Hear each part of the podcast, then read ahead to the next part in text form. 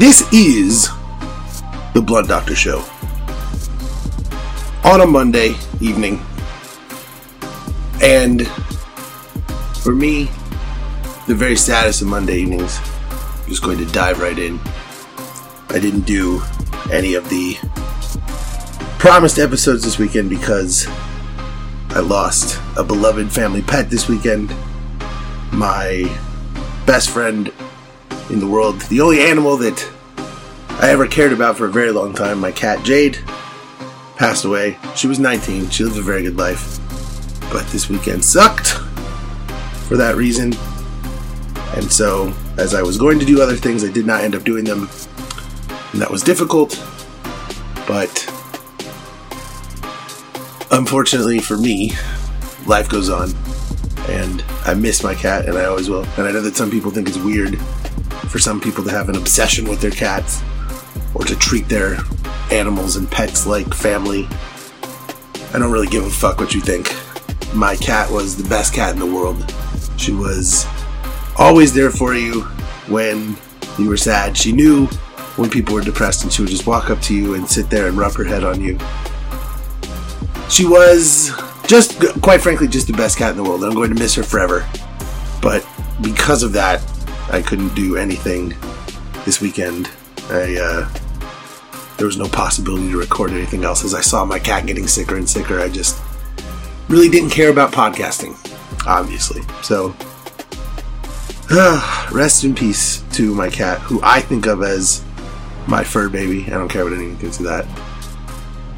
I will always miss her. I still have two other animals who I love very much, but it is hard to lose the first pet that you ever actually connected with. My family had other pets when I was younger, but I was not so much.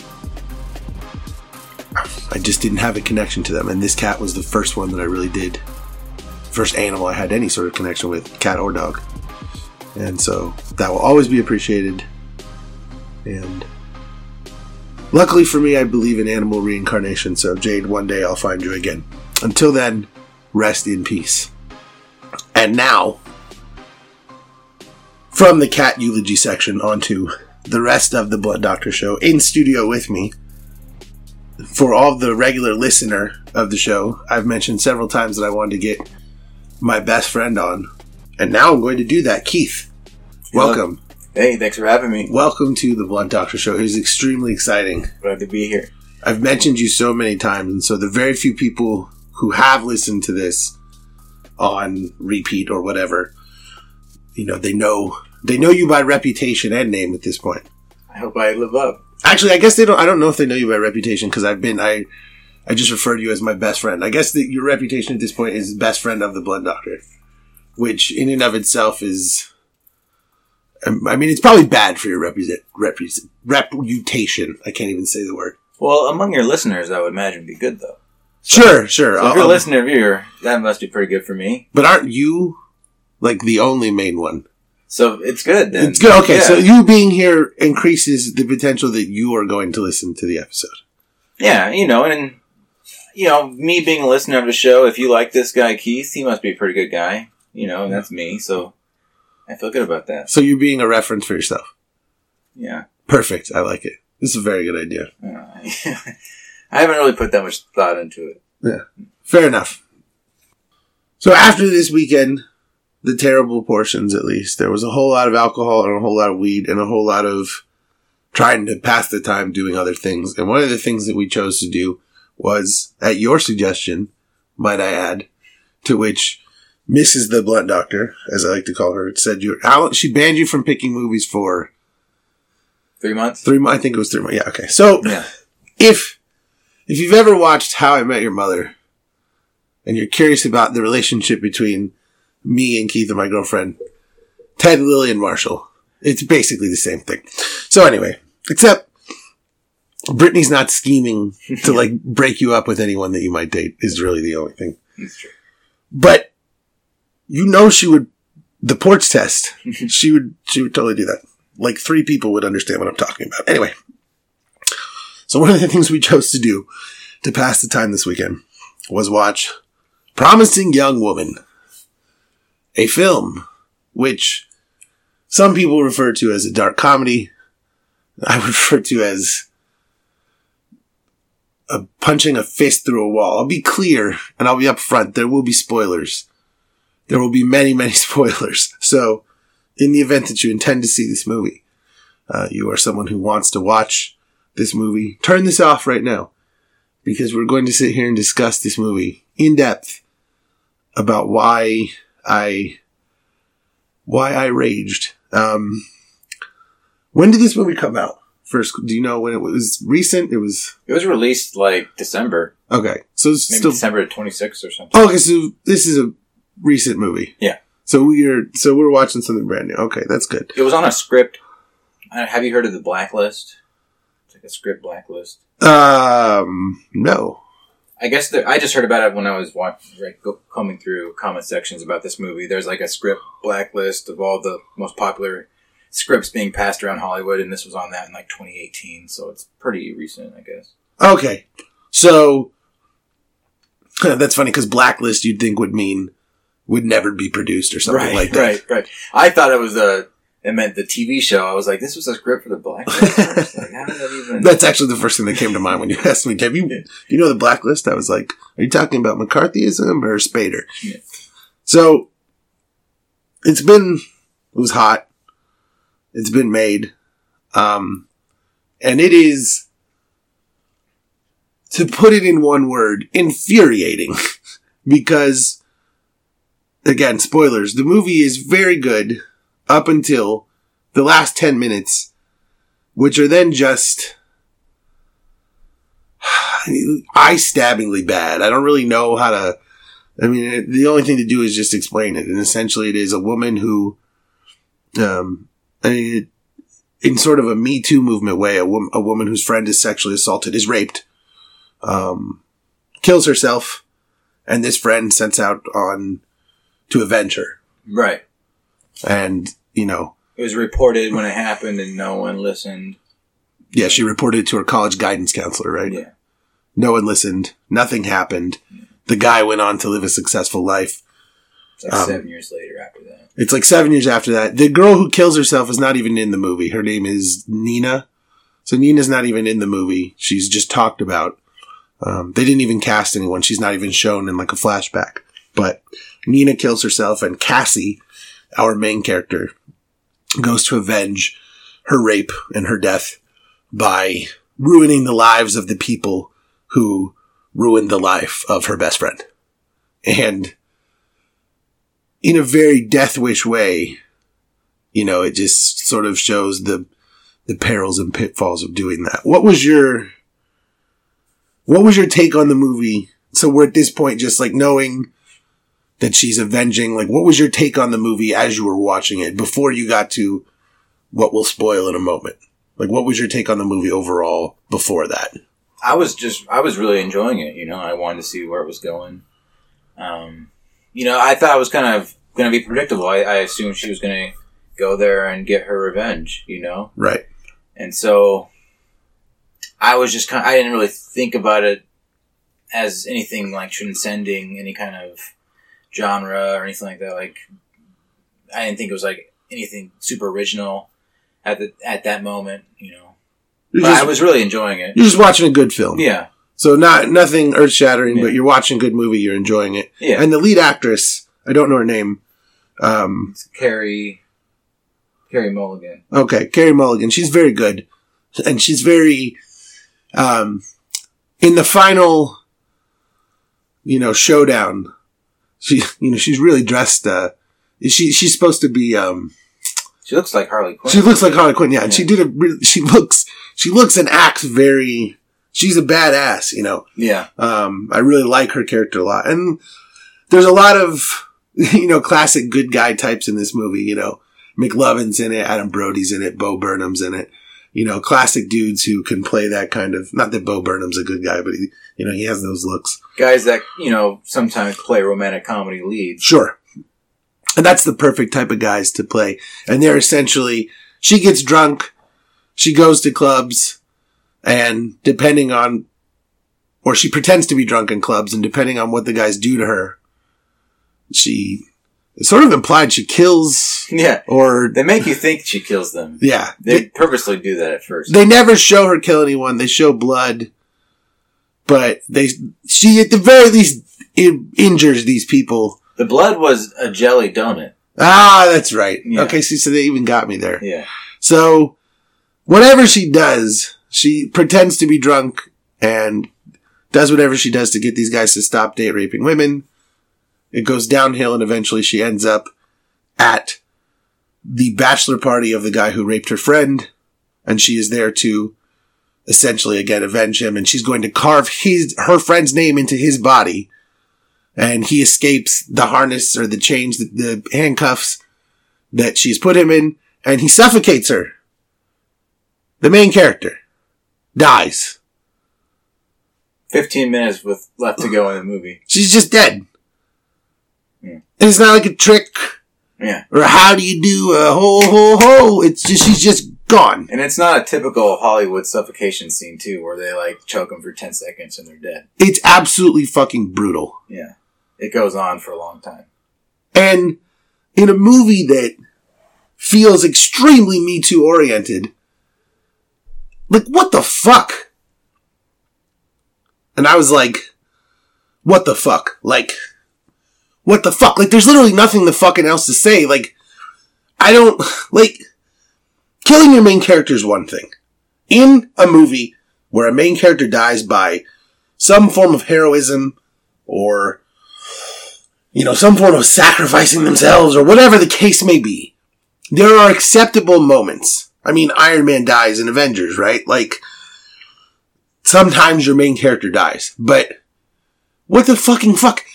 And like you said, like it's a long straight, like, we have to like literally watch her like scream and fight.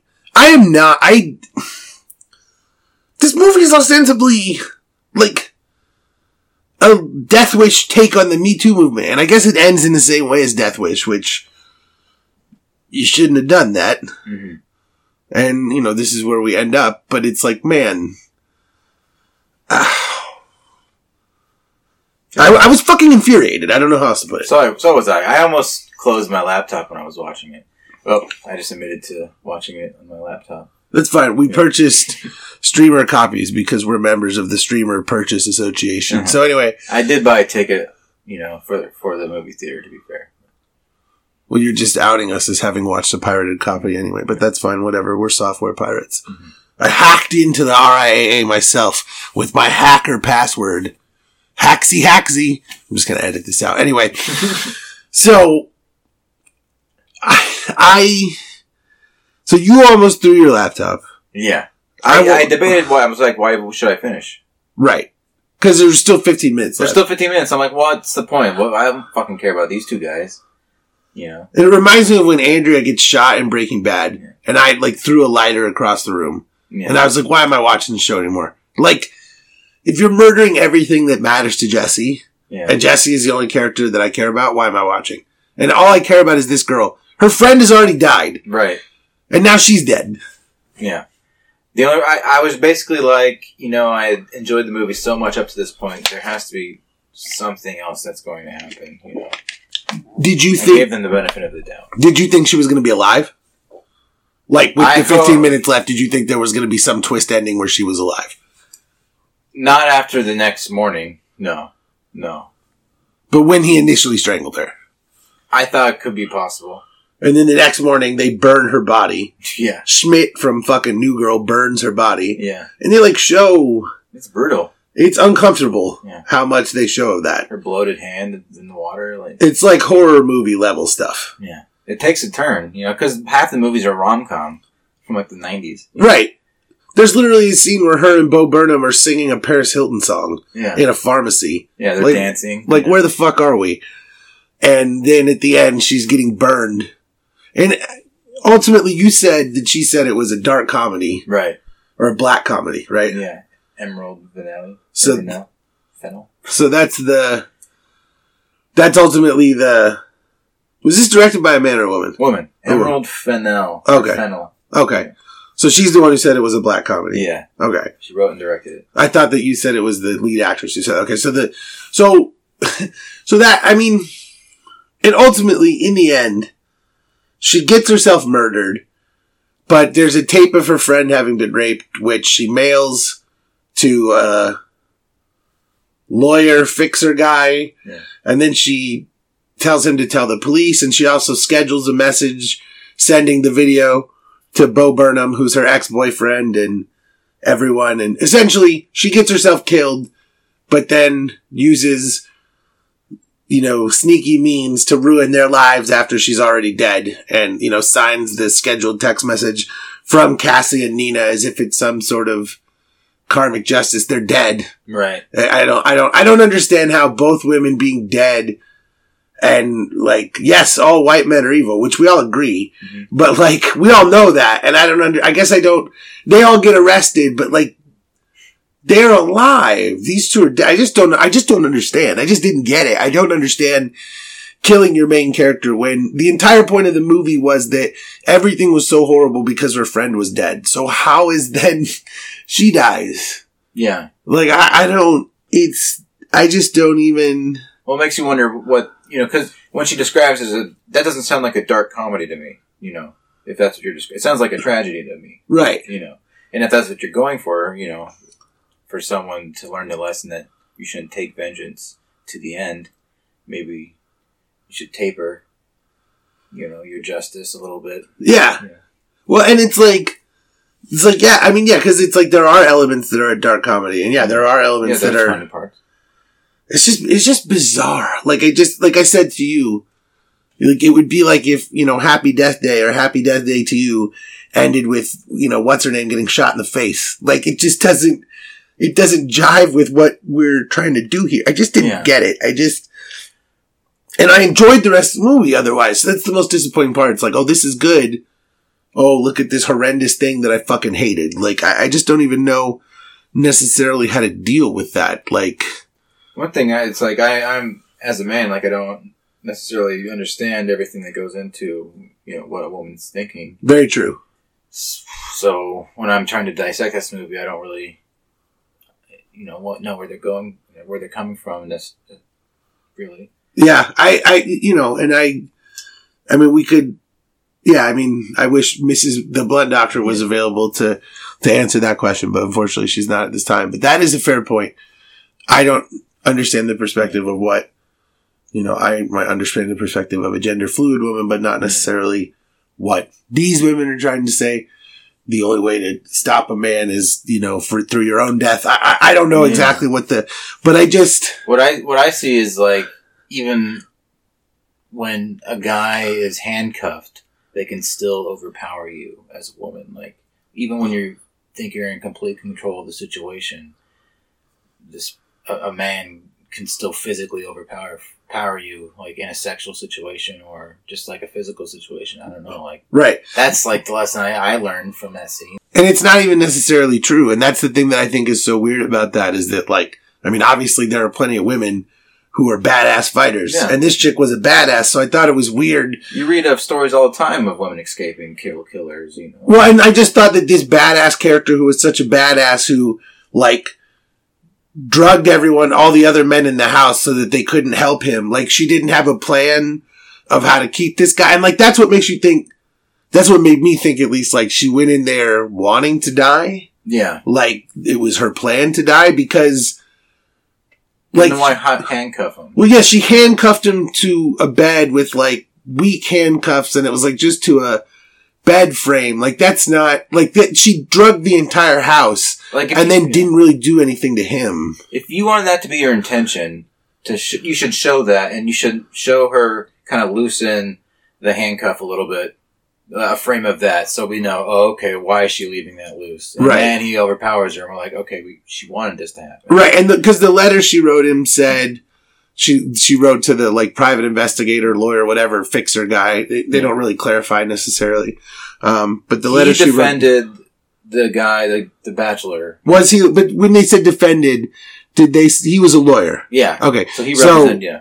So, well, they also said that he went behind for other lawyers and did like Michael Clayton type Yeah. fixer shit. So I didn't know if that was also lawyer shit or if he was somehow a, but I guess Michael Clayton was also a lawyer, wasn't he? So fair enough.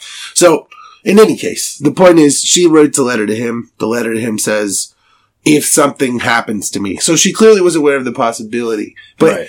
that's just what I found interesting is it's like, yeah, it seemed like the implication was no matter what you do, a, you know, a woman can't defeat a man or something. Just, just, which is obviously not true. Right. And so it was just a bizarre, I just, and so obviously we didn't get it. Like, uh, like, yeah, it's maybe not necessarily aimed at us and we didn't necessarily get those portions. And I understand all those things and that's fair. And I would be interested to hear because she didn't want to ruin Right. her answers on the movie were sort of vague about this because she didn't want to ruin the ending. So some of that may come out in time, but I just, what I don't understand is through whatever message you're trying to tell, how is killing your main character with 15 minutes left in the movie ever the means of, wi- like when Pulp Fiction was originally screened, they showed it in chronological order where John Travolta dies like halfway through the movie. Hmm. And everyone fucking hated it. So they recut the movie into what it is now that everyone, except for me, loves. And not that it's so long after she dies, but we're like rooting for her the whole time. Then she's just dead. And then you're just like watching people dispose of her body and lie to, put like, I just don't, I just, It didn't feel good. Yeah. no, yeah, it didn't feel good. Yeah. I don't know how else to put it. Like, it's just, in, some of it is, you know, well, this is real, but that's how I go to movies. Right. But it's not real because I don't think he would have overpowered her in that situation if it were real. I just think she was way too smart to be overpowered by a simple loser who had one of his hands still chained to a bed. Like, it didn't even make sense to me. And also, like, I just don't understand. She was so smart. She had the whole situation planned. It seemed like an incredibly weak death. It was like Glass. When at the end of Glass, we're just, I'm just ruining all kinds of movies here. At the end of Glass, Bruce Willis gets drowned. And that's the end of the, the, um, the Unbreakable trilogy is, is the main character gets drowned by a secret society because his weakness is water. M. Night Shyamalan does it again. The weakness is water. But it's just like, wha- okay, so why did I just watch three movies? There's no resolution. There's no, at the end of that movie, they're like, they put the security footage out and they're like, now people will know. Yeah, cause footage can't be faked. It's just, I don't understand these people who want to take your joy and just rip it right out. And then she's like, "Oh, but she scheduled text messages." like, I just don't. I was mad. I was honestly just mad, and Brittany was mad too. I know. Like that's the other thing too. I, I said Mrs. the Blunt Doctor was not available. Let it be known. Her opinion of the movie was again she banned Keith from picking movies anywhere. And she didn't really mean it, Yeah. but that was how much she disliked the movie in the moment. I even Oh, said, go. yeah, and I even said to Keith, I was like, "Why would you think I would want to watch this? How dare you?" And I was like, "Oh, this is what you mean." When you said it would be a good podcast reaction, I was like all kinds of indignant. I just, I have attitude problems, y'all. It's real. It's not just for the podcast, but he was very correct because it does make for a very good podcast reaction because I just don't understand killing your main fucking character. It drives me nuts. It drives me nuts. It drives me nuts. In that situation, it drives me nuts. Again, I can understand it in certain scenarios. There's a heroic whatever. There are scenarios where it's acceptable. Yeah. This one was not one of them. And I just didn't like it. And I just, I don't know. I, I don't know how else to feel about it. I don't know. What do you think? Do you have, what else do you feel about it? I just don't even know what else. I just hated the ending. I don't know. Yeah. I didn't like the ending either. It's a very interesting movie to me because I feel like I would still find myself recommending it to people only because I enjoyed it so much up to that point. I mean, you recommended it to me. To be clear, he had seen it Yeah. before um, we all watched it together, so he knew. Yeah. and the I, misery loves company, but uh, but you recommended it to me, like you thought we would enjoy it. Yeah. And I ultimately don't regret having seen it. I don't either. So, like it's a good, yeah. but like I, I like if if you asked me to IMDb rate it, I have no clue what I would put. Mm-hmm. That's good. Yeah. What would you? Okay, so you're on IMDb and you're rating this. What do you put? Seven, maybe? See, I feel like that's way too generous. Yeah. What would? Okay, so what would you have rated Midsommar? Midsommar Midsommar? is a movie that I and Brittany fucking hated because of its mischaracterization of bipolar disorder. But it's a movie that Keith enjoyed, not because he's an asshole and doesn't care about bipolar disorder, but because he, in fact, just enjoys good film. Uh, in, in the event that I haven't mentioned it, I've been diagnosed as bipolar before. Advocate for mental health. Woo. Anyway, the point is, Midsommar is bullshit when it comes to mental health. It is. That's the one thing about the. I mean, Yeah. I could have ignored. And in fact, the rest of the movie is fine. It's just that it like started off really pissing me off, and then it was really hard to come back from that. My sister's bipolar, so she killed herself and my mother. I know. I'm taking Oh. mom and dad with me. Oh my god. Anyway, so uh, that that aside, that horrible, horrible misunderstanding of mental disorder aside, um, what would you put Miss? And so just we know that that weighs it down, but let's just we'll throw that part out for a minute. And how would you rate Midsommar on IMDb?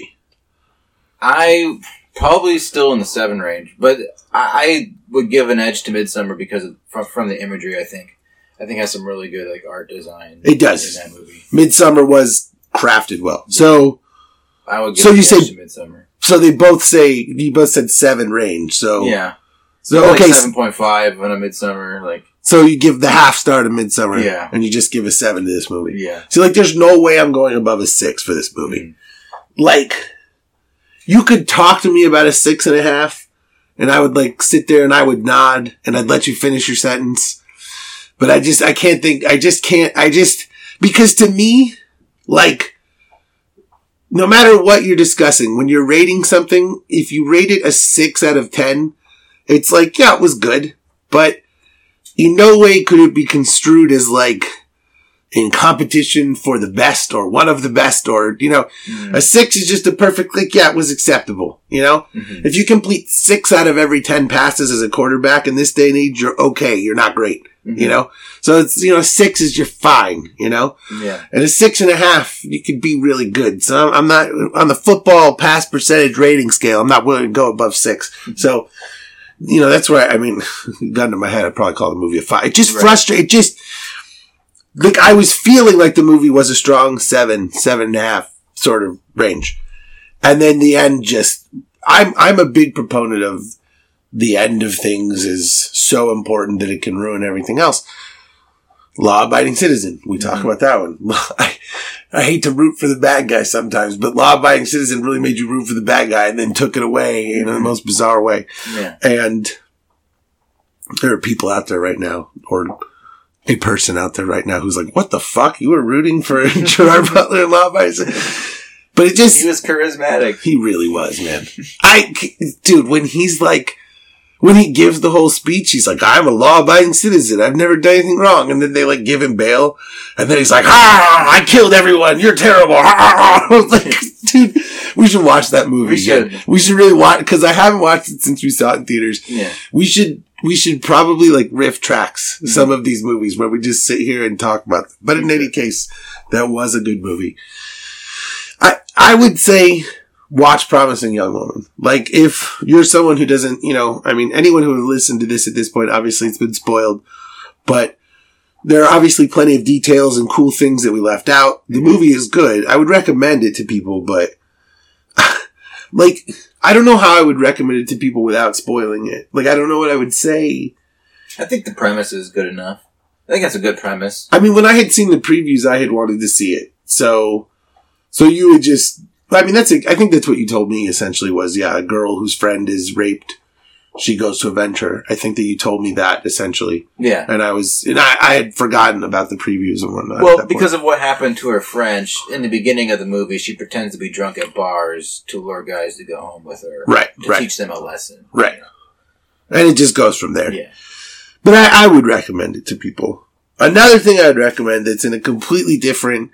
So after that movie, it was like, well, we're going to go a whole other direction. Mhm. And now I'm just going to take it back. And we won't talk about this one that long because, you know, people have seen it. So there's no reason to dive into it so much. But just something I wanted to talk about real quick is how cool the movie Moneyball is. And I had never bothered to watch it just because I don't know. I have a weird thing about sports movies. Like as much as I love sports, I I don't love their representation in movies a lot of the time. I mean, I love like Major League, right? Major League is a classic. hmm Uh, but we all know, you know, obviously there's a lot of Major League that's not, this is not how it is, or, you know, um, but I've not always been a huge fan of sports movies. There are some I love, but the ones I love are more off the, like Kingpin hmm is great, but that's not like a a movie about real bowling. you know, Right. it's Woody Harrelson being a douchebag in the best way. But you know, Moneyball obviously tells the story of the 2001, 2002 A's seasons, Billy Beane's whole, you know, scheme to win with no money and essentially how it worked. And I just, I think, and I said this to you last night, like, I think this is my favorite Brad Pitt movie that's not an Oceans movie. Mhm. And so you having not seen it before, like what, and you're, you like sports, but you're not like sports obsessed like me. You're not a fanatic like I am. What did you think of the movie just watching it like as a sports fan, but not someone who's sports obsessed? Like, how did you feel? Yeah. Like, yeah, I haven't seen a lot of sports movies either, really. You know, like the other sports baseball movies, it's like Angels in the Outfield as far as Right. baseball goes. Right. You know, but I like this movie a lot. I would give this movie like solid eight. Like, Yes. um, I, I would honestly probably give it a nine. I fucking love this movie, but I think that's, I think an eight, especially from someone who's not like a fanatic about sports, is a Yeah. very strong thing for a sports movie. Like honestly, Because this is more almost about just negotiation and Right. managing, you know, relationships, Right. It's acting performances. You know, Like with Brad Pitt and Jonah Hill, you know, everyone gives a really good performance in this, so it's just enjoyable to watch that. Philip Seymour Hoffman's really good too. Yeah, You know, yeah. he, he, he brings such a like realistic portrayal of like the gruffness of a baseball manager, you know, like, you know, it's like your old grandfather who doesn't want to let you date someone. But, um, my, yeah, I mean, my favorite scenes in this movie are the negotiation scenes where, you know, Brad Pitt as Billy Beane is talking to the other general managers and, Mhm. you know, working trades with them. Yeah, I fucking love that. I could have watched like just four hours I know. of just them doing the trade negotiations. I could have just watched that all day. Me too. Have you ever watched Arliss? Yeah, um, Okay, I've watched a little bit of it, but actually, see there again, that falls into my sports movie thing. Am I missing that Arliss actually portrayed some negotiations? I've never watched Arliss. Okay, okay. I was wondering if we get more of that in a show like that because if there's anything out there that has scenes like this, I want to watch it. Because this scene, I just wanted it to be a little bit longer. You know, You know, I, I think how I, we do things in Cleveland. You know? this is how we do business in Cleveland. I think there are some things out there. And see, this is again, there will be people, a couple people who I know who might listen to this and take me to and be like, what the fuck? You've never watched or you've never watched, there was some show on Showtime or HBO Ballers or something. I don't know. I, you know, I just don't, Yeah, yeah. You know, I don't, the show I liked, it was a show on ESPN, um, God, I feel like this must have been 1998, 1999, 2000, somewhere in that area. It was called Playmakers. It only ran for one season, but it was about, it was an ESPN original show, like a scripted drama about a fictional football league. But it showed players doing drugs and steroids and all this stuff. And so the NFL got pissed and threatened to cancel their contract with ESPN.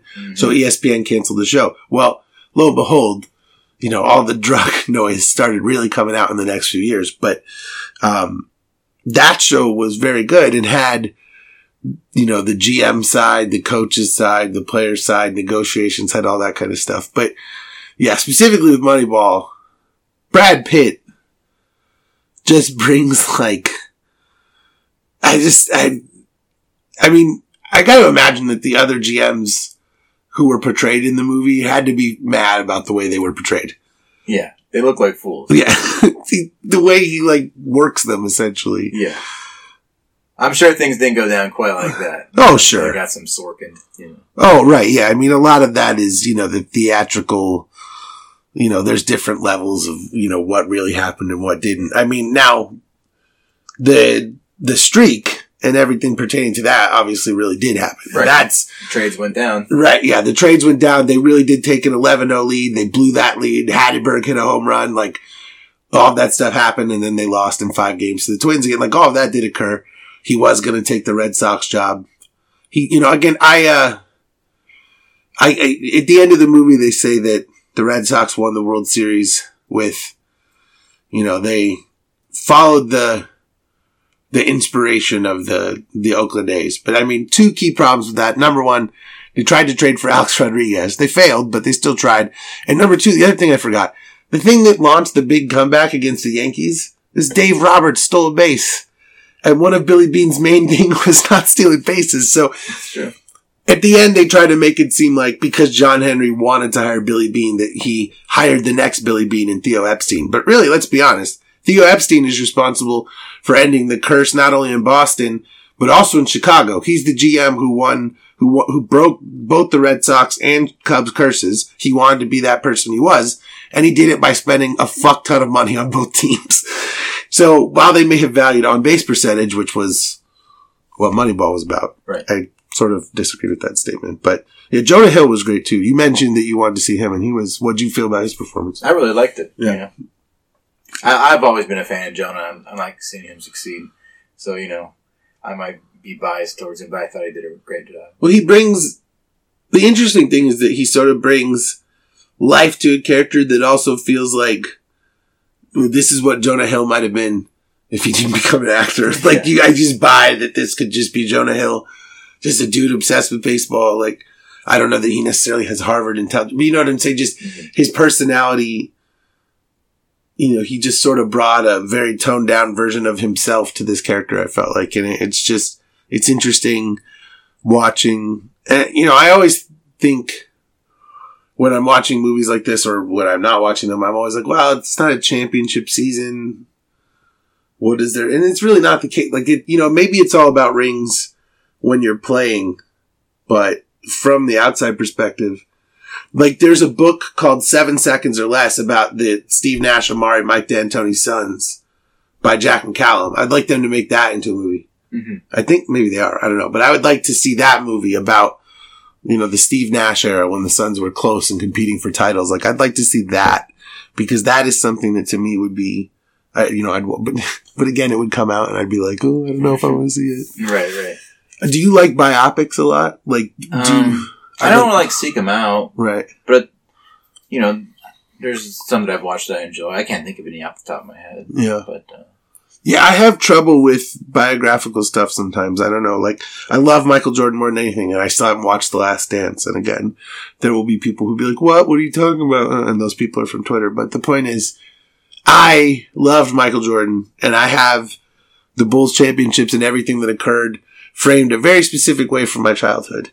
And Mhm. I just don't know that I necessarily want to let that nostalgia and framework be too messed with by, you know, I obviously know many of the details of The Last Dance and all that, but, you know, I don't know how I'll feel watching all of it all the way through. And so I just haven't yet. Maybe I will. Maybe I won't. you probably enjoy it, I think, overall. I think I would probably enjoy it, but I also wonder. I don't know. I just have a very. I also have a strange sense of. You know how I am about finishing things. I don't always want to do it. You've been working on that. I have been trying to actually, when it comes to finishing things in terms of projects or television shows, I never want to do it. But in any case, Moneyball, very good movie. And something, it's just a really enjoyable way to pass the time when you're not having the best day ever. I'll give you that. But I'll tell you something. The Ocean's movies, Brad Pitt is really, I, I, I do thoroughly enjoy Brad Pitt as an actor. I will be honest. He's, I didn't like Ad Astra, but, uh, Oh, yeah, Ed Astra. He was good in it, though. I mean, he was good, but Yeah. the story was disappointing. Yeah, not enough space. Too much father son. Yeah, yeah, exactly. Yeah. It's a father son space drama with not enough space and too much father son drama. Yeah. I like 12 Monkeys with Brad Pitt. Yes, that's. I like Twelve Monkeys without Brad Pitt, and I'm not saying I don't want Brad Pitt in Twelve Monkeys. I mean the television show Right. that Brad Pitt is not in, Yeah. which we need to finish We also. did need to finish so that. that's another thing that we can finish and discuss. Yes. On this podcast, we will discuss things that are five to ten years old, Mhm. and you will not listen. That's fine. It doesn't matter. We'll say things like he was good. And he was great, That's or he was terrible, Yeah. and he was not good. I could be, I could be a film reviewer. This film is bad, or a food critic. This food is bad. That's a really deep cut joke. Actually, is that a deep cut joke? Um, I think my nephews would get it, so I'm going to say no, it's not a deep cut joke. I think it's pretty. If you've watched The Office, you would get that. and everyone has watched The Office Right. too many times. Mhm. I mean, Peacock built their entire streaming service around how much of The Office you intend to watch. Yeah. That was a pretty unexpected idea. And on that Oh. segue, whoa, Mr. Smart Guy here. So, So you do not really like reality TV that much. Other than Big Brother, not really. I don't go out of my way to watch it. So Big Brother, that's really the only one. Right. You watched some of like 90 Day Fiance before the 90 Days with me when uh what's her name got attacked by a machete. Yeah, You watched we said okay, so but you're not a so it's fair to say that like like reality TV is just not your thing. Like you're not seeking out reality shows. No. So when when we decided to watch an episode of Unexpected, which is a show on TLC about unexpected pregnancies, it's fair to say that you did not consider you didn't think you were going to give a shit or want to watch much of it. Fair? Yeah, like I didn't think I'd get emotionally involved with the characters. I guess. And now we're watching season two a day later, and that's what's unexpected two times now about Yeah. the show. I don't even know how to. Dating back to like 16 and pregnant and engaged on and underage on MTV, I truly enjoy watching children fuck up their lives and play it out on camera for me to watch. I think it's hilarious. And now, sure, one could argue, well, they have a bunch of money now and blah, blah, blah. They had kids when they were teenagers you know, I worked in Europe in my 20s because I had nothing to tie me down. You will never do that now. Yeah, And most of them have multiple kids over time. Like, I played StarCraft. yeah. Then Well, okay, so you're going against the argument I'm making, but that's fine. The point is, it's hilarious to watch teenagers get pregnant and try to sell it as, you know, what they've always wanted and how they're all going to be married forever. Um, what is your favorite part of? My favorite part is obviously watching people whose lives are worse than mine. But what is your favorite part of watching Unexpected? Like, what is what was unexpected for you? I'm going to stop now. What were you surprised that you enjoyed the I most about it? I don't know. I just I guess the the tension. I don't know. Like just how it's interesting to see how people deal with conflict. You know, you, you get to see people's outbursts and things like that, and you ask yourself, well, how would I handle this situation differently, Right. or what would I say in this situation so that this blow up wouldn't happen? Like, it, that's an interesting aspect of me to me. Like when Brittany and I talk about 90 Day Fiance, especially when we talk about it on this show, like we talk about how it always makes us feel better that like we're not those people. Yeah. you know what I'm saying? And like, not to say that they're all bad people or something, but it's like, man, we're never fighting in the parking lot of a restaurant and the cops get called. You know what I'm saying? Like, Right. I see these things on TV and I'm like, man, that makes me feel better about myself. Mhm. So I wonder if I'm watching Unexpected and I'm like, man, well, I didn't do that. I didn't fuck up my life that way. I didn't fuck up my kid this way. I didn't fuck up my kid that way. So like all those things make me feel ultimately better about myself in the long run. And I want, I, I kind of feel like, you know, that's like, it's tips for you on how to be a good father by watching kids be a bad father. Right. They get you an idea of what to expect, what not to do. You know, you get to hear perspective of what it likes to be a, a father from a teenager. You know, you know, you get to see how quickly they grow up. You wonder if you could do the same if you, if you were in the same circumstance. Yeah, I definitely couldn't have done the same. I'll give him that. If I was, luckily enough for me, no one wanted me to get them pregnant when I was a teenager, so I didn't happen to have those problems. But Yeah. I just, I just, it's truly tremendous that there's literally never enough.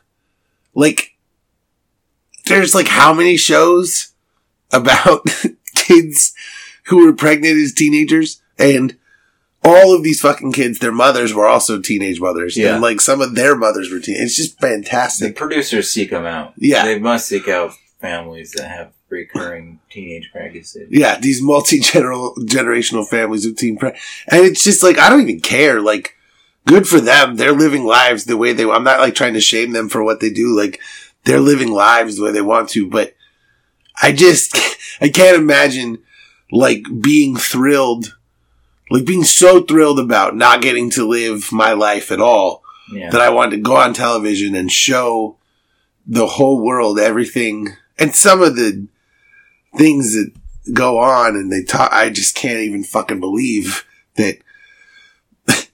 I just, I'm astounded at what people will do to be on television. Like, yeah. Yeah. I want to do a podcast because I get to tightly control it and edit it and Yeah. it will sound exactly as I want. And suffice it to say, that is not the case on Unexpected. Like, no. it's hard to deal with like some of the oh my god it's just it's just insane watching i mean if nothing else it's just truly insane watching children try to talk about how they're going to take care of children because that's ultimately what this is Yeah. Yeah, you, you look at these these people, and it's hard not to see them as just babies, really. You know, we're in our thirties now, and you see like Michaela in the first season, she just looks so young, and this is already after she's had the baby, and it's just like it hits you, and it's like, wow, you know. yeah they've lived half as long as me and now they're about to live that whole time frame again michaela's like 17 i think Yeah. So Oh, she's yeah. half our age. So now she's going to live the second half of her life to reach our age. Yeah. And that whole time is going to be with the kid. Like imagine if you've had a kid for the last almost 20 fucking years. And, it, and it's Like crazy. how would life be different? I know that's the thing. It's like she's probably going to be more mature than us when she's twenty two. well, there's, there's Yeah. absolutely no question about that. Everyone who's 22 Yeah. is more mature than I am. I don't Yeah. think anyone doubts that. So there you go. Yeah. I mean, and that is ultimately, I mean, again, it's good for them in some ways, but uh, like, a lot of them just end up like being exploited and having their lives ruined, and Mhm. then they get pregnant again. That's why this show, like, are they getting scale or what? Like, did they get? They must be getting paid, you know, at least a de- decent wage. I mean, I imagine that at least in the second season, the ones who come back have to be making more than scale. Mhm. The thing is, I don't even know what scale is Neither at this I. point. So, like, I don't even know. Like, I don't know their lives. I don't know if Yeah. it's worth it to them. I don't know. They're But- probably getting at least ten grand a season. I mean, it's certainly worth it to them because they're doing it. Mhm. I know that, like, some of the girls who were on Dance Moms were like, made like a million dollars or some shit. So, like, Really? yeah, I mean that, that show was insanely popular. Uh, so I don't know what these girls are making. They're certainly making more than scale, I'm sure. But I'm just saying, like, I don't know what I don't know how much economic value is. I mean, I don't know, like, because that's the thing we always wonder with 90 Day Fiance Yeah. too, because these people are always like, I don't have any money, I don't have any money, I don't have any money, and yet somehow they're always traveling across the fucking world. that, that's the biggest thing about teen pregnancy is like, how is this person going to provide for this child? But if you have MTV or whoever is producing this, this one's TLC, but yeah, paying you bill, like that whole level is kind of gone now. it completely changes the game. Because now these aren't just kids who can't take care. Like they have, they're being funded by a huge corporation. Not only that, you're going to get to a better hospital. You're going to Yeah. get the best care. Yeah. You're going to get the best lawyer so that your boyfriend isn't sent to jail for statutory rape. Which again, I just don't understand how some of these, ki- like, I, I guess the laws are just different than we think they are because I just don't understand some of these dudes being like, I'm 18 and she's 16 and I got her pregnant when she was 15. I wouldn't go on camera and talk about that. I'd Yeah. fucking run the other direction. like you, I don't, I don't understand what these dudes are, and, but they don't get in trouble for it. Right. So, I mean, cool. I guess it's fine. There's not any major age gaps, obviously. If it was like a 25 and 15 year old, then he'd be speaking from his prison cell. But it's still just, I can't, I can't believe like they can just have a pregnant 15 year old on there. Like I thought there were rules about these things and it's just crazy to me, like what I obviously know nothing about. Mhm. And so you learn, you learn that too, like just how fucking ignorant you are about everything. Like I thought a pregnant 15 year old would just instantly be trouble for whatever boy did it. I obviously know fucking nothing about the world. And so that's like, you know, a new thing that I learned. Mhm. Um, it's just interesting. Like I learned that it's apparently like a horrendous faux pas to try to have a baby shower if you have more than one kid. Yeah. Like I didn't know that. Yeah. yeah, I had no clue about that. And again, this is ultimately we're watching a show. Like even the tell-all is all like this programming is aimed at women, so good for us for really getting out there. We're watching it with my girlfriend, whatever. But So, as a like a teenager, it's not illegal to impregnate another teenager. Okay. But, apparently, but if you filmed yourself doing it, that would be child pornography. right? That's that joke I tell. Oh, okay. Remember that's the the joke. The, I have a joke that's um, I it's uh, I can't remember all the details of the joke, but I said if you essentially the the final two points are like if you have sex with a hooker, that's illegal. But if you film it, that's pornography. and if you kill a person, that's illegal. But if you kill him wearing a badge, that's being a police officer. I can't remember the exact punchline of my joke. It's very, it's a really good stand-up comedy telling of a joke I just butchered right there. I'll remember it at some point, but essentially that's, yeah, it's like if you do something, it's legal, but if you film it, it's illegal. That was Yeah. the basis of my joke. And I had one more thing because rule of threes for comedy, but I can't remember it right now. But the point is, I'm saying on this podcast at this point in time, I have a joke about it. Therefore, that's in the record and it's proof that it exists. Mm-hmm. Don't steal it. Can't be. Remember that dude who like stole my joke and then I went on stage and like screamed at him Yeah. and he didn't He do my joke ever Never again. came back to any he, he was very afraid of us after that. We saw him like one time, I feel like, in the future. Yeah. And he was like chill. Yeah, But I he did, he stayed, he never came back to the library. yeah, I feel like I, I like, cause I, I was hosting that night, right? I think I hosted I think you did. You did. and I was like closing out the open mic and the dude like did my joke at my fucking show. And I, I and the thing is, the joke was about committing murder. And so I actually ended up adding a secondary punchline on the end of the joke about him stealing my joke. And I'm like, I already killed my girlfriend in the joke. You think I'm not going to kill you for stealing the joke? I never killed my girlfriend really. The joke is she cheated on me in real life. I came to visit her and she was with another guy. It's very terrible. That really happened to me. I had to live through that. So I made a joke about killing them both. It never happened. You can't tell it in this world anymore. And then of course I have the other version of the joke where I say, but now in the Me Too world, I had to stop telling the real version. So I'm just a terrible person who tells terrible jokes and everyone will hate me and cancel me. You know, I constantly live in fear of something I might have said one time Mhm. because I, like, I wasn't self-actualized or I wasn't out yet. And I, I don't, I just, I'm worried that I like made a joke one time that I didn't yeah. and then I will just be ruined forever. Wow. Like I, I live in fear of that because I truly don't know everything I've ever said. And I, I don't, I'm not a hateful person. I don't think hateful things, but like, I just don't know if everyone knows everything they've ever said. And I'm worried that I was drunk one time and mm-hmm. said something I shouldn't have or something in my life. I, we are like way off track right Never now. apologize for it. just, that's what we learned from Donald Trump. Just never apologize for anything. Right. That is what we learned from Donald Trump, by the mm-hmm. way. Like, if you simply never acknowledge that you've done anything wrong, and if you just never apologize, you could be president. Mhm. That's, that's literally, those are like his only qualifications. Is he's just like, yeah, no, that didn't happen. He just lied. I, Or Clinton did it too, so it wasn't, or did it worse. Oh man, we're gonna like before five. If we like let this keep going for now, five minutes for now, we're gonna be like. And the other thing about the Senate Appropriations Committee bill is this happens a lot with us, where it's like a genuine, fun discussion about something, and then like twenty minutes later, it's like a very systematic discussion about the actual Yeah. mechanics of liberal leftist politics and how it, those things should interlock. Because we were talking about teen pregnancy. We really were. Yeah. And then, like, I just, I always, And this is my promise on this show. My promise was that I would never be sober and clear headed and focused. I made that promise. yeah, So I think it's, like, up to me to live up to it. you're a man of your word. Right. Yeah, exactly. You I need to. lie to these people. No, I don't want Yeah. you know you and whoever else might be listening Yeah.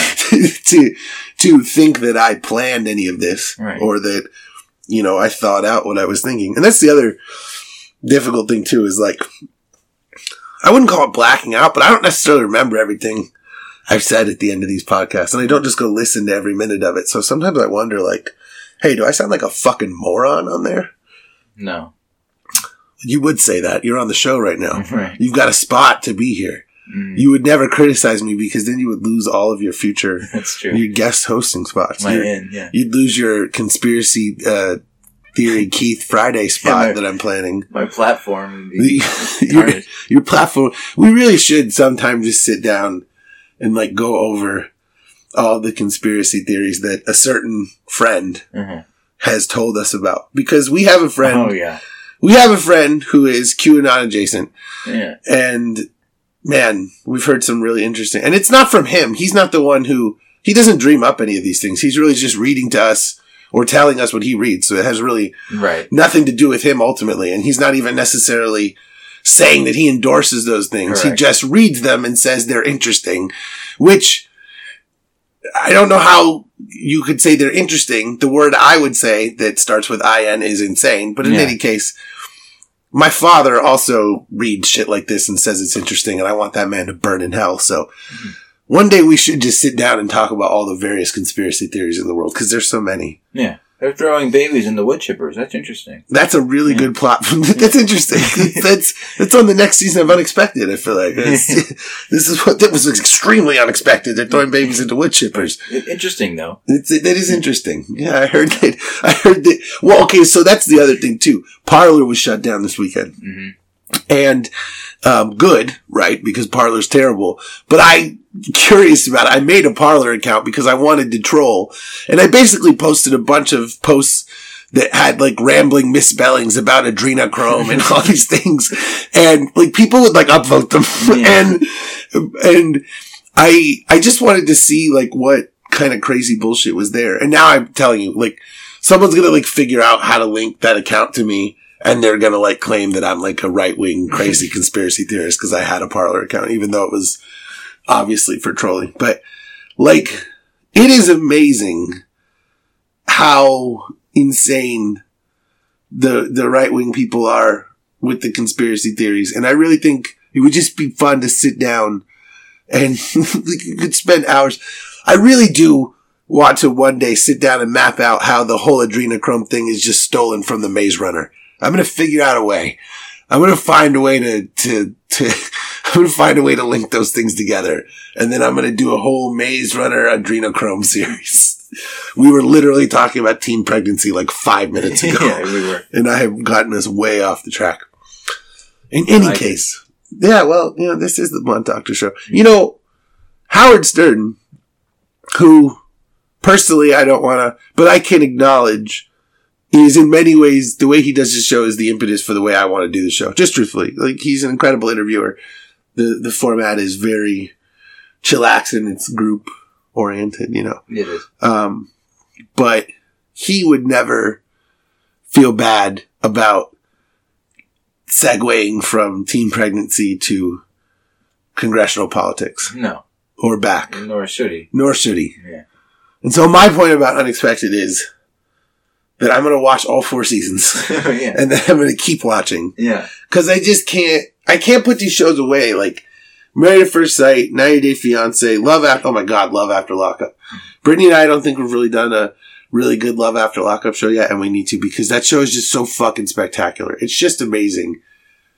And it's the same thing with Big Brother. Like I like watching people put into a room who probably shouldn't be put into a room together and just seeing what happens. Like Yeah. what is like what draws you to Big Brother without being a a, a reality TV person? Like, what is it about? And I, we've watched many seasons together, but I'm just curious, like, in your mind, what makes you like, oh, I got to get back to that?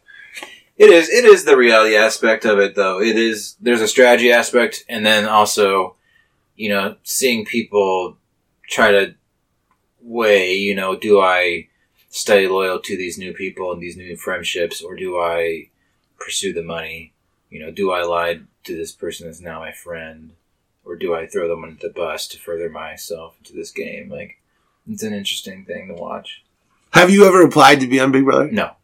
Would you ever apply to be on Big Brother? Um, maybe. I don't. I think I'm past the age that I would be admitted. You know, I know there are people been. That have been Yeah, I mean, they've had people in their 60s and stuff. Yeah, yeah. There's been 39 year olds and people in their 40s, but it's so rare, and it's only one. And they, I don't know if they've ever won. I don't think they have. And that, now it's trending Yeah, toward, now they're like trending towards, it's all 25 year old hot Right. singles, which is obnoxious too. Like, yeah, it's, it was better when it was like a cross section of the population. right. and it was just like different people and they just let them be themselves. Like to me, that was the best time on, um, I, that's why I really li- enjoy Canadian Big Brother. yeah, I, th- I feel like it kind of goes back to basics. yeah. Yeah, Cause they did sort of start to get obsessed with having all of their twists and getting away from at times like what the show even was Mhm. like. But yeah, I mean, there are it- a lot of twists in Canadian versions. well, the twists are cool, but like sometimes they take away like, sometimes they almost take away from the game itself. They do. They do. And yeah, I mean the whole just evolving into all hot singles stuff. I hate that. Like Mhm. As a fat person, I'm like you bastards. yeah.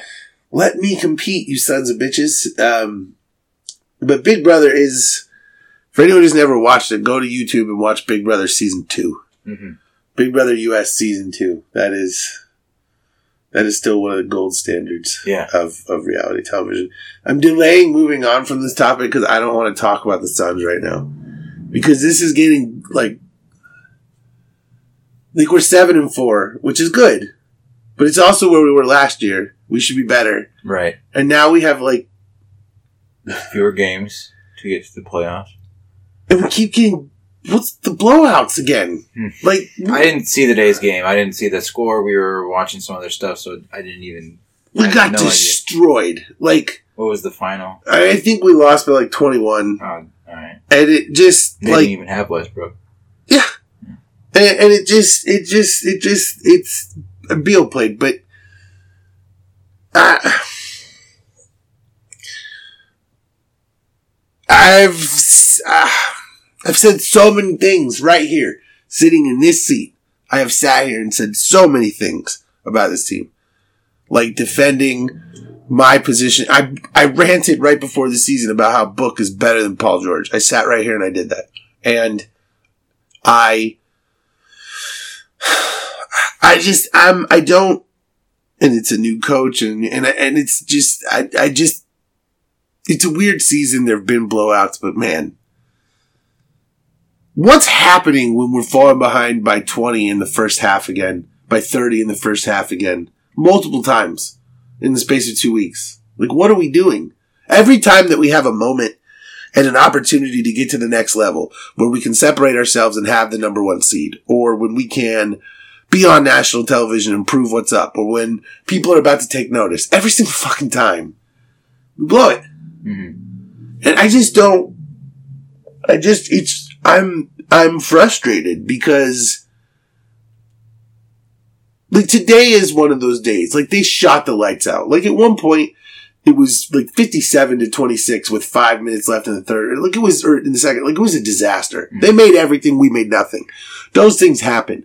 But it's happening a lot. And it's starting to seem like all of the good defensive metrics and all of that stuff were just teams missing shots. hmm And so now I just don't know. I don't know. I got. I got to play hard on defense though. We do. Yeah. We we're playing. We're we're playing harder than we ever did because this. We certainly never played hard on defense before. Yeah. So I don't think it's an effort issue, and it. And I would look at our defensive ratings up to this game. I think they probably would be in the top of the league. They had been, yeah. I mean, we were staying in the top ten in defense and everything like that. So you know, and I I, I just think you know there are some nights where you're just going to get blown out. Even people are going to hit triples, but it's happened so often lately. I'm just concerned that, and again, yeah, I got to go watch today, and I'll have to get on League Pass and rewatch the game, and uh, because there was you know the national championship game which happened tonight. I don't even know what I don't even care. I bet the under. I was stupid to bet the. I just thought that there was defense left in football. I, I'm just such a. I'm such a slave to betting the over hmm that I'm like, oh, 75 on the college football. That's low. Yeah. And it's because, you know, just whatever. So I just don't. I feel.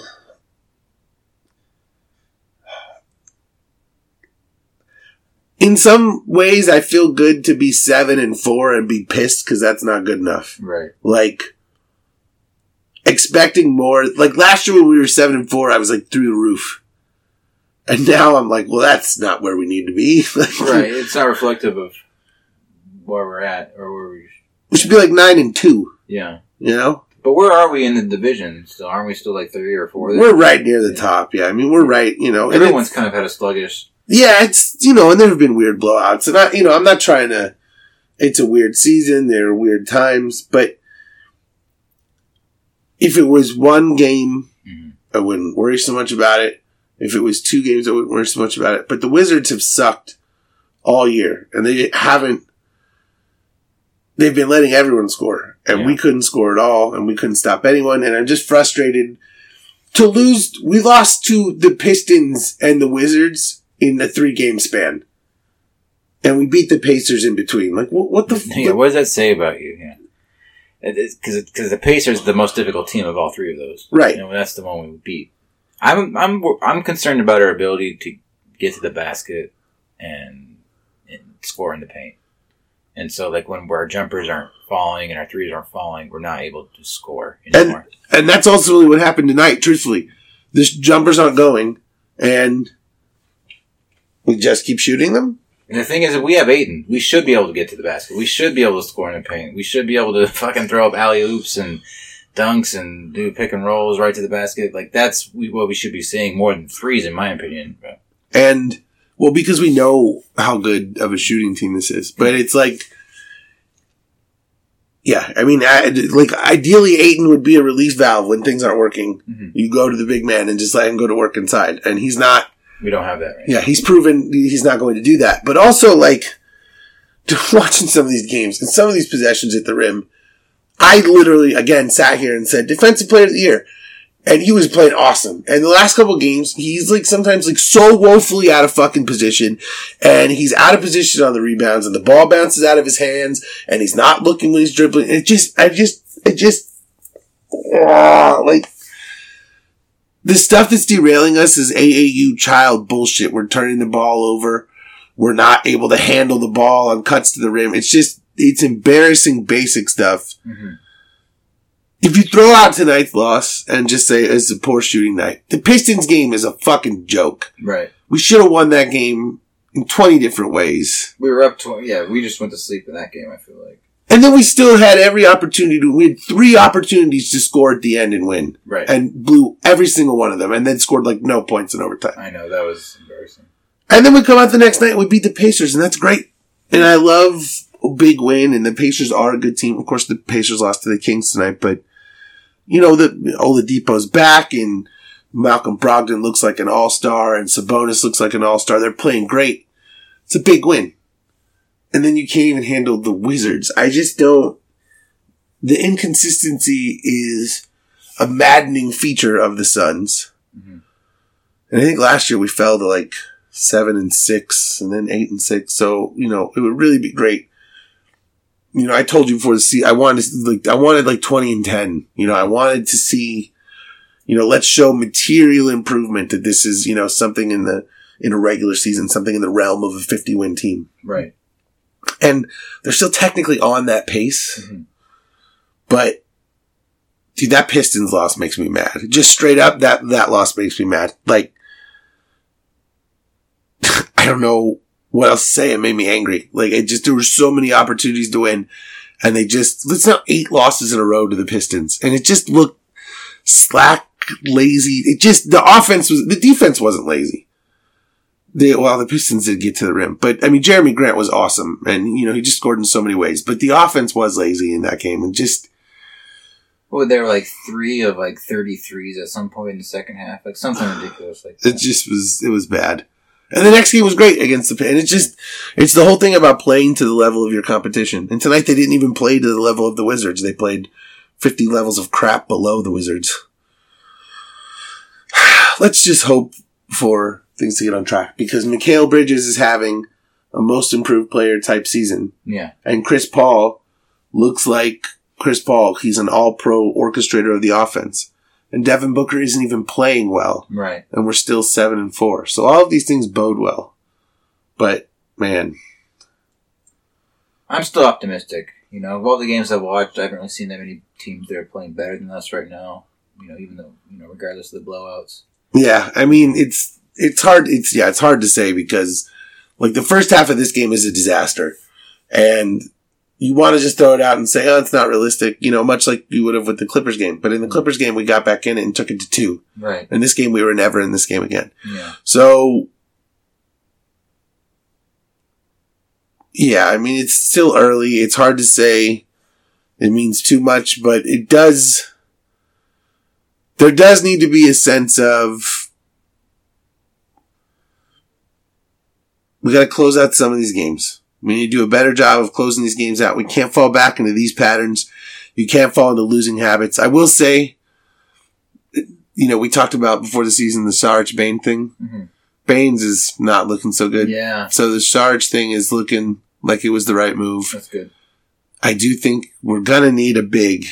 I Yeah. still think there's a possibility that we need to acquire another big. I don't know if, you know, Sarge or Jones are big enough in the playoffs to be the backup. Again, the guy I wanted was, I really think Dwight Howard would have been perfect. That would have been awesome. Just as the guy to play those backup minutes. That would have been a great pickup. I mean, he did a great job for the Lakers last year, and he would have he would have fit in really well here, playing those backup fifteen to twenty minutes a game next to Mikal Bridges or Cam Johnson or Jay Crowder, whoever was playing power We forward at that point. that size He's huge. against the Sixers or whatever at him, and we wouldn't have lost that game. yeah, and now the Sixers have him behind Embiid, Uh, yeah. and it just is one of those Or I meant the Pistons. Oh yeah, yeah, and well, and that's the thing. Like, like I know, I know that Dwight Howard is not Dwight Howard anymore. I'm not trying to say that he's a megastar or something. I'm saying that for a few minutes a game, he's fucking huge. He still knows how to rotate on defense. He still blocks shots. He's still athletic. He's still a good, solid pick and roll offensive player. It just would have been the dream pickup, but Mhm.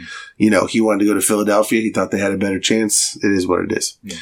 I don't know if the Suns ever would have even considered him. I don't think James Jones wants that type of personality, but in terms of size and fit, it, you know, I would, lo- it's just something I would have loved to see, but hopefully they'll, you know, be somewhat available on the trade or buyout market. Who knows? We'll see. We'll have to see, but I do think the Suns may need another because I just do. We don't have Ayton is big enough. Obviously, Ayton's huge, Right. but I, it's the backup. right. Saric, you know, It's tough for him to play.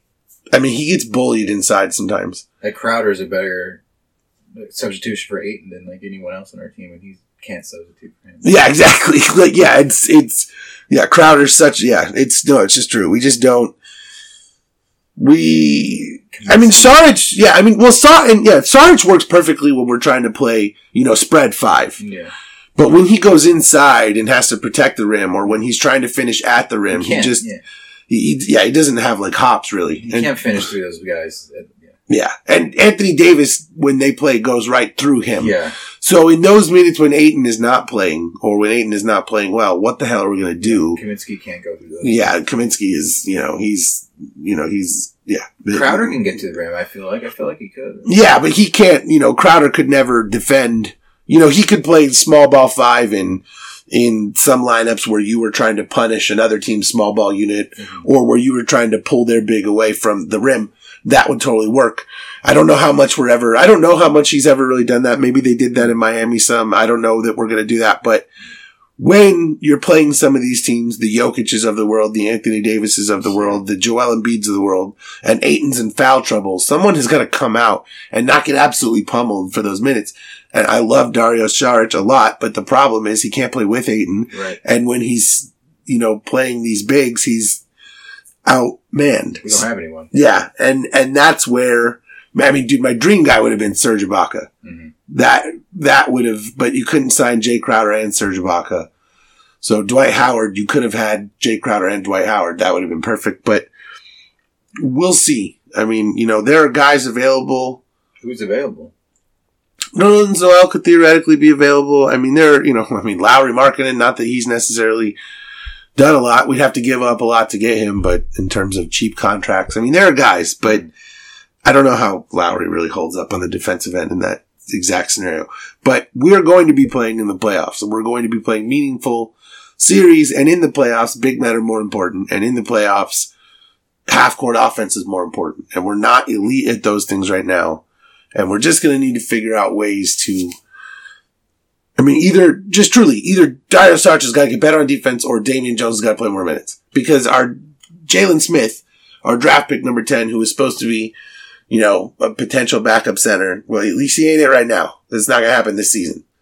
So, Mhm. you know, we'll see about the future, but that ain't it right now. And then finally, I am worried. Not that I am. Not that I'm like guaranteeing horrible things are going to happen or not that I've never been. I'm just, you know, the Saints played us so well this season. Us being the Bucs. Yes, I said us. Shut up. I don't care. And it got worse from game one to game two. And now Tampa Bay goes to New Orleans again. And I'm just, I'm, I'm having anxiety, shall we call it. You know, I'm, I'm stressed out. I think you're justified. Yeah. I think most people would say would pick the Saints over the Bucs in this game. I think, I think probably, yeah, I mean, obviously I think the Saints are going to be favored, Yeah. but I think after what happened, especially, they went on national TV and everyone, everyone picked the Bucs before the game. Even Tony Dungy, everyone, the whole Thursday night or Sunday night football crew, whatever the fuck it was, they all picked the Bucs. Everyone. And the Saints won 35 to 3. And so I, they're obviously going to be favored. Rightfully so. They won the division. They kicked our ass twice. Mm-hmm. Everyone's going to pick them to win. Fine.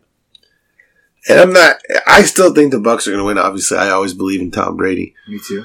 no matter what. But man, I mean, this is going to be. I mean, it's going to be something else. Like, I don't know. I don't know what else to say. Like, it's going to be. It should be one hell of a game because you. I don't think. I mean, I, Tom Brady's never lost to one team three times in one season. Right. So that's going to be difficult enough as is for the Saints to pull off. No, I don't think there's any, you know, like there's no moral victories or whatever. But if there's a loss, I don't want it to be. I want us to score more than three points. Like I want it to be a game at least if we lose. Like not to, Yeah, sure. I mean, but uh, yeah, I mean, I don't think anyone would. be happy. But Yeah, I mean, I, yeah, I don't think anyone would be like, well, we lost by, but you're right that it's like it. I don't want to have to turn the game off after halftime. Yes, right, because it was so, the last game was like thoroughly embarrassing. Yeah, no, yeah, yeah I, I totally get that. And that's, that also represents the mindset. It's like, damn, it's like the Saints are a really good team. But also, on the flip side of that, like again, when has Tom Brady ever lost to a team three times in one I season? can't think of it. It's it's never happened, and you're going to tell me that you have three successful plans to stop him, and he's not going to have one good game. I just don't buy that. I think the, the Buccaneers are at a level that they haven't played at before. Antonio Brown is starting to look like an actual problem Yeah. on the offensive side. He was a weapon in this game. He's caught multiple long touchdowns. He's been effective running the ball. Mike Evans had was fucking fine. I was like so worried about Mike Evans. He had 114 yards or something. Yeah. Like he's looks like Mike Evans. Godwin's amazing. Like Hopefully his jitters are, are gone now. Hopefully it was just the first game and he'll be making catches again. really, the only thing is the goddamn drops. He dropped quite a few balls, you know. It's it's Godwin. I think had three drops himself, and it's just Yeah. like it's been a problem the whole season. Fournette was awesome in this game with Jones out. Um, hopefully Jones is all okay, good to go. I think it was mostly, um, you know, pregame injury precautionary. It's not something that you know takes him out for the season or something. But good to see that Fournette is really. I mean, Fournette played a really nice game. yeah, he did. Yeah, didn't he have the one play with the two spin moves? Like, yeah, yeah. man, He pulled the Matrix on. yeah. Taylor Heinicke was really good for the Washington Oh football yeah, team. hell yeah, that was a good story. Good for him. I hope that dude. I think he will. You know, he'll he'll get a job next year. Obviously, I don't think he's a starter, but he's gonna get a job backing up somewhere. He should be in the league. Yeah, He deserves to be in the league.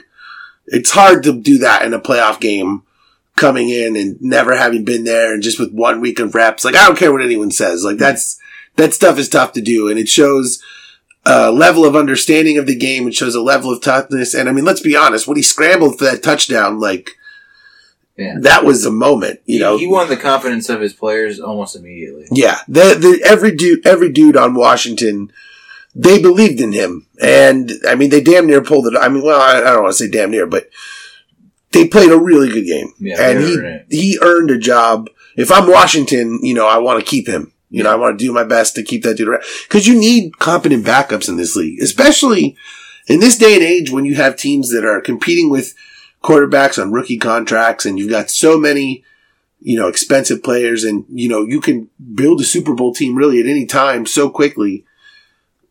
If your quarterback gets injured, you need someone competent. Look at the Eagles. I, we hate talking about the Eagles Super Bowl win on this podcast. Mm-hmm. Speaking of which, Doug Pederson got fired by the Eagles. Very interesting to see who end up replacing him. Seemed like they were going to keep Wentz, or excuse me, trade Wentz and keep Pederson. Now they fired Pederson. Maybe they'll keep Wentz. In any case, Bucs Saints. I think the keys are going to be obviously the Bucs offensive line has to hold up. The Saints really got to Tom Brady both games and affected what the Bucs wanted to do. In the second game, the Bucs could literally do nothing. Antonio Brown had really just come in at that point, though. They really didn't run the ball at all. There's a lot of differences between then and now, and I think that. I mean, this will certainly be. There's no way this is going to be a 35 to three. Like I can't. If this game was a blowout in favor of the Saints, I wouldn't even know what to say. I I just I will say, Drew Brees does have a winning record against Tom Brady, so if Tom Brady, despite the Taylor Heinicke game, even if Alex Smith had been healthy, it's still a six and or seven and nine football team. Like, come on. Um, if Tom Brady beats Drew Brees in New Orleans, and he beats Aaron Rodgers in Green Bay, and then he wins a Super Bowl in his home stadium in his first year with the new team against whoever it is, especially if it was Patrick Mahomes, that would be like maybe his best Super Bowl run ever. Yeah, almost hands down. I mean, I don't know because he's never played on Wild Card Weekend before. So the whole thing about oh well, they only played what? Well, he never even plays off. So normally he only has three games instead of four. So if he won four games and three of them were legendary games, let's say he went through Drew Brees, Aaron Rodgers, and Pat Mahomes. Like, is that the best season ever? I know. Like literally, like you took a team that hadn't been to the playoffs in 13 years, Right. no off season, Yeah. very little training camp, and no preseason, and you win a Super Bowl. Like, Yeah. That's a that's a movie right there. yeah, oh yeah, oh yeah, yeah. Now that would be one hell of a movie. Yeah. Like uh, the first year in Tampa Bay. It is interesting though. The one thing is like, just like all old people, Tom Brady retired to Florida. Like it's just, of Yeah. course, he didn't retire, but every all, all old people go to Florida no matter what, even if mm-hmm. they're playing in the NFL still. But I, this game is, yeah. I mean, like truthfully, can the Bucs linebackers cover over the middle? And can the Bucs offensive line hold up against the Saints pass rush? If they can do those two things, the Bucs can win. But if Alvin Kamara and Michael Thomas are just ravaging over the middle and the Bucs can't hold up, then this game could get really ugly. Yeah. I'm I refuse to believe that Tom Brady I just refuse to believe it. I, I don't think that there's any possibility that So you'll at say it's gonna be a high scoring game. It, I do, but I just, I just can't see Tom Brady losing three games in one season to the same. I mean, statistical oddities happen over a career as long as his, so I suppose it's technically bound to happen at some point, but also like His career is a statistical. his career, yeah, his career itself, like he's, he's, he's Superman. He's the one who breaks the rules. Like Right. he's the exception to the rule. And, and how often do you even play a team three times in one season? And so just, I just, it's just really unlikely to me. I think that, I just think, I, think this is a really basic statement, but I just think it's true. You're asking me if I want to bet for or against Tom Brady in the playoffs. Right. And the answer is always four. Right. Like, no matter what. Does he win the Super Bowl every year? No. Is that physically possible? No. But does he have like 30 playoff wins versus 11 losses? Yes. Yeah. So you're going to ask me, do I want to bet four against Tom Brady? The answer is four. Right. And, you know, if, I mean, if- if there are one less drop and one less penalty and one less sack and one less first down on third down over the middle, you know, those few plays give you the edge and you win this game 31 28. And that's what I'm going to go with. That's my final score. I'm going to say 31 28 Bucs win. What do you say? Just give me some numbers. Uh, I don't know. 24-10 bucs. All right. You like the we, blowout. we, we come out and we our defense actually just just shows them. You know what? Fuck you for the last two games. You know what? That would be incredibly satisfying because the defense started well, and then when Vita Vea got hurt, ever since then it's been a little problematic. And it would be great if you know Devin White didn't play the last game, so that's part of you know why Taylor Heinicke was able to play so well. But it would be great if Lavonte David and Devin White and you know Jason Pierre-Paul and Carlton Davis and everyone could just go out there and just shut this fucking team down. Like I would love that very much. That would be. I mean, I, obviously, I want Tom Brady to ball out, you know, more than anything. But that would be the one thing that could be almost as good as that would be if those guys were able to just completely shut down the Saints and if it was never in question. Or you remember like a couple years ago before the Rams Super Bowl when we were playing the Chargers in the second round mm. and everyone was like kind of picking the Chargers and we won like 35 to whatever like we like whooped their ass like mm. like that kind of game where like just everyone's sort of oh the Saints the Saints and then the Bucs just come out like I would Yeah, that would be awesome. I, I would enjoy any I would love a 35 to 3 the other way around like Yeah. just put a beat down on the Saints and that would also like strike fear into the hearts of the rest of like oh shit it's Tom Brady again you Yeah. know what I'm saying Oh, because yeah. it seems like people don't seem to understand this 43 year old man just threw 40 touchdowns 4600 yards yeah I know 12 interceptions he's on a new team they didn't have an off season they barely had training camp like Yeah. It's not that many interceptions. it's really not. I mean, it's not that many, but it's statistically higher than he would typically throw at this stage of his career. I mean, when he was younger, he typically threw about 28 touchdowns and 12 picks, truthfully. But, like, also, many of them were tipped interceptions. He had more drops than any quarterback in the NFL this year. Like, you know, I can go on and on. But I think Bucs offensive line, Bucs linebackers, penalties, running game. Those things. We know Tom Brady's good.